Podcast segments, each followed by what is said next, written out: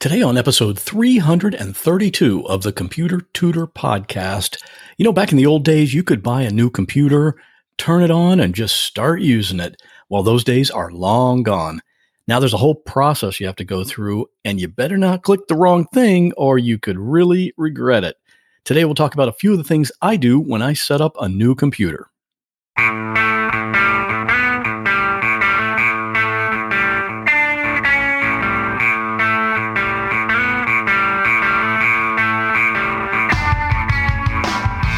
Welcome to another episode of The Computer Tutor tips, tricks, and advice from a computer pro without all the tech talk. And now, here is your computer tutor, Scott Johnson. Good morning once again, and welcome back to the Computer Tutor Podcast. I am your personal computer tutor, Scott Johnson. And on this podcast, you know what I like to do? I like to show you how to do cool things on your computer. And why do I do that? Because I love computers and I love cool things and I love you too. I don't know. Is that kind of creepy? All right, let's just move on.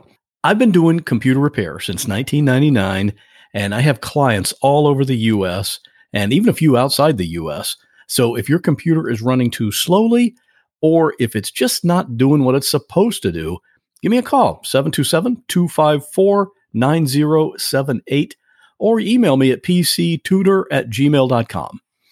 Today's tip can be seen at my website if you go to computertutorflorida.com forward slash 332. So let's get started. As I mentioned a minute ago, I've been working on computers for about 20 years. And over that time, a lot of the computer jobs I've done are basically kind of the same process over and over. Like, for example, one of the things I do now is I can upgrade a client's computer from a regular old fashioned hard drive to the new type, which is a solid state drive. If you don't have a solid state drive already, you definitely want one. They are less likely to crash since there's no moving parts, but the big noticeable difference is that they are just amazingly fast. The point is, there's a process to that. You have to migrate all the software, the files, the folders, everything to the new drive. Then you take out the old drive and install the new one. Then you boot it up and make sure everything works. It's just a process that I'm very familiar with. And one of the things that I'm also very familiar with is the process of setting up a new computer. And there are two situations where that comes up. One is when one of my clients just goes and buys a new computer off the shelf, like from Best Buy, maybe. A brand new computer is going to come with a bunch of junk you don't need, and a lot of the stuff you do need isn't on there. And there's just a lot of little things that need to be set up properly. And the other situation is when I'm setting up one of the laptops that I'll be selling. I just I go through the exact same process. So what I'm going to go over today are 3 of the things I do every time as part of that setup process. And then after that, I'll give you a bonus tip about when you get a new computer. That might be even more important than the first 3 things, but we'll get to that in just a minute. Okay, one of the things I do automatically is I download and install Google Chrome and I set it to be the default browser. When you get a new computer currently, it will, of course, be running Windows 10. And with Windows 10, the browser Microsoft wants you to use is called Edge. I hate Edge, and so do most computer users. I mean, think about this. Right now, every new computer that's purchased is already set up with Edge as the default browser. But Worldwide, only about 5% of Windows users have Edge as their default browser. That means that 95% of the world changes the browser from Edge to something else. And for most people, that's Google Chrome as soon as they get their new computer. So right off the bat, one of the things you should do is go to google.com slash Chrome and hit the download button and follow the steps to get it installed. Partway through the installation, it'll ask you if you want Chrome to be your default browser, so just say yes. Of course, Edge will still be installed on your computer because it's part of Windows. For that matter, Internet Explorer is still there, even though you don't see it unless you actually know where to look for it. But you don't want to use either one of them. Chrome is really easy to use, and it's easy to put on the ad blocker that I like to use, which is uBlock Origin. That's a Chrome extension. Next up is I automatically turn on System Restore and I create a restore point. This one really baffles me because when you first boot up Windows 10, System Restore is not even enabled.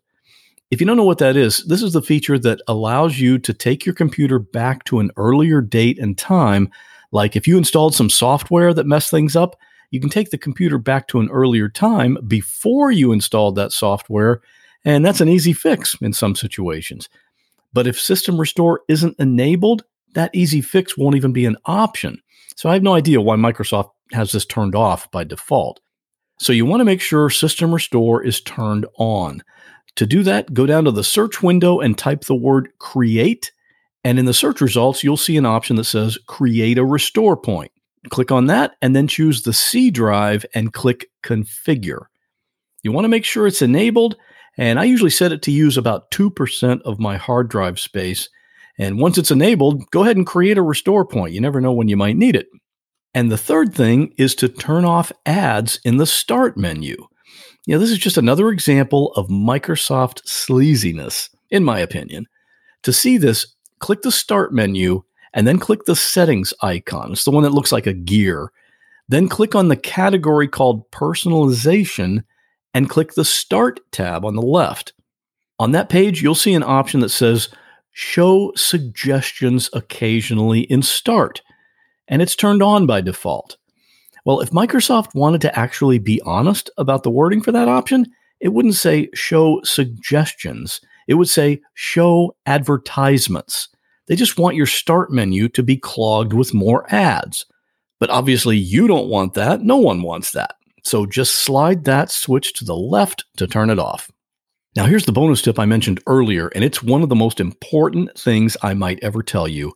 If you decide to set up your new computer on your own, I highly recommend that you don't connect it to the internet until you get through the whole initial process and you're looking at the desktop screen. That would be my advice. Of course, Microsoft is going to give you different advice as you're going through this process. They're going to tell you that if you connect to the internet first, everything will be so much better. Don't believe them. They want you to go online first because then when you choose a username and a password, it means you're actually logging into your Microsoft account at the same time you're logging into the computer. Oh, you don't have a Microsoft account? Well, you need to create one.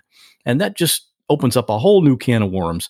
When that's in place, if you install Office, now your Word documents and your Excel spreadsheets are all going to be stored in your Microsoft OneDrive cloud account rather than just on your computer's hard drive. Undoing that can be a huge headache. Believe me, I've done it. So when I set up a new computer, I leave it offline while I go through that whole initial process. To do that, you'll have to choose the option that says, I don't have internet. And that's designed to confuse people because some people will say, well, actually, I do have internet, but, and that's the whole idea why Microsoft worded it that way.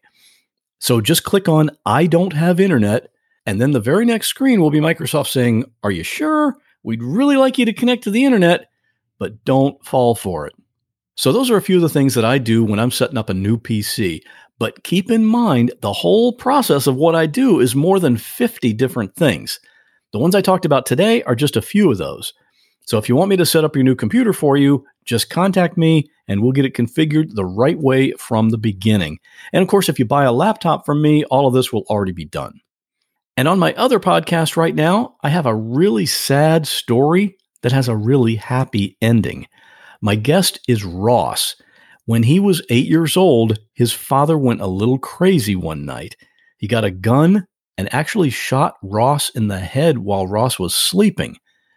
Ross survived, but he was made permanently blind. Can you imagine at eight years old? But like I said, this story turns out well. Ross has really adapted to his loss of sight and he loves life. And he's a competitive swimmer. Right now, he's training for the 2020 Paralympics, which will be held in Tokyo next summer. You can hear Ross tell all about what happened and what it's like to be blind on my other podcast called What Was That Like? You can listen to it on any podcast app, and that includes Spotify if you use that or you can go to the website at whatwasthatlike.com slash 35. And as always, a big thank you to everyone who shops at Amazon using my affiliate link, which is computertutorflorida.com slash shop. That link just kicks me back a little bit for each purchase, and it helps cover the cost of putting out this podcast. And if you want to get in touch with me, I always love to hear from you. You can email me at pctutor at gmail.com or you can call my podcast voicemail line 727 386 9468. It's open 24 7, and you can leave a recorded message there anytime you want. That'll do it for this episode, but I'll see you here in two weeks with another computer tip. Well, that wraps up this episode of the Computer Tutor Podcast. I hope you enjoyed it. If you'd like to contact me with a question, a comment, or a suggestion for a future topic, you're welcome to do so at my website, computertutorflorida.com. And while you're there, sign up for my free Monday morning email newsletter. If you have a computer problem, give me a call at 727 254 9078. In many cases, I can take care of a problem remotely, so it doesn't matter if you're here in Florida, up in Maine, or way out in California. I'd love to help. Thanks again for listening and have a great week. God bless. I broke my finger last week. On the other hand, I'm okay.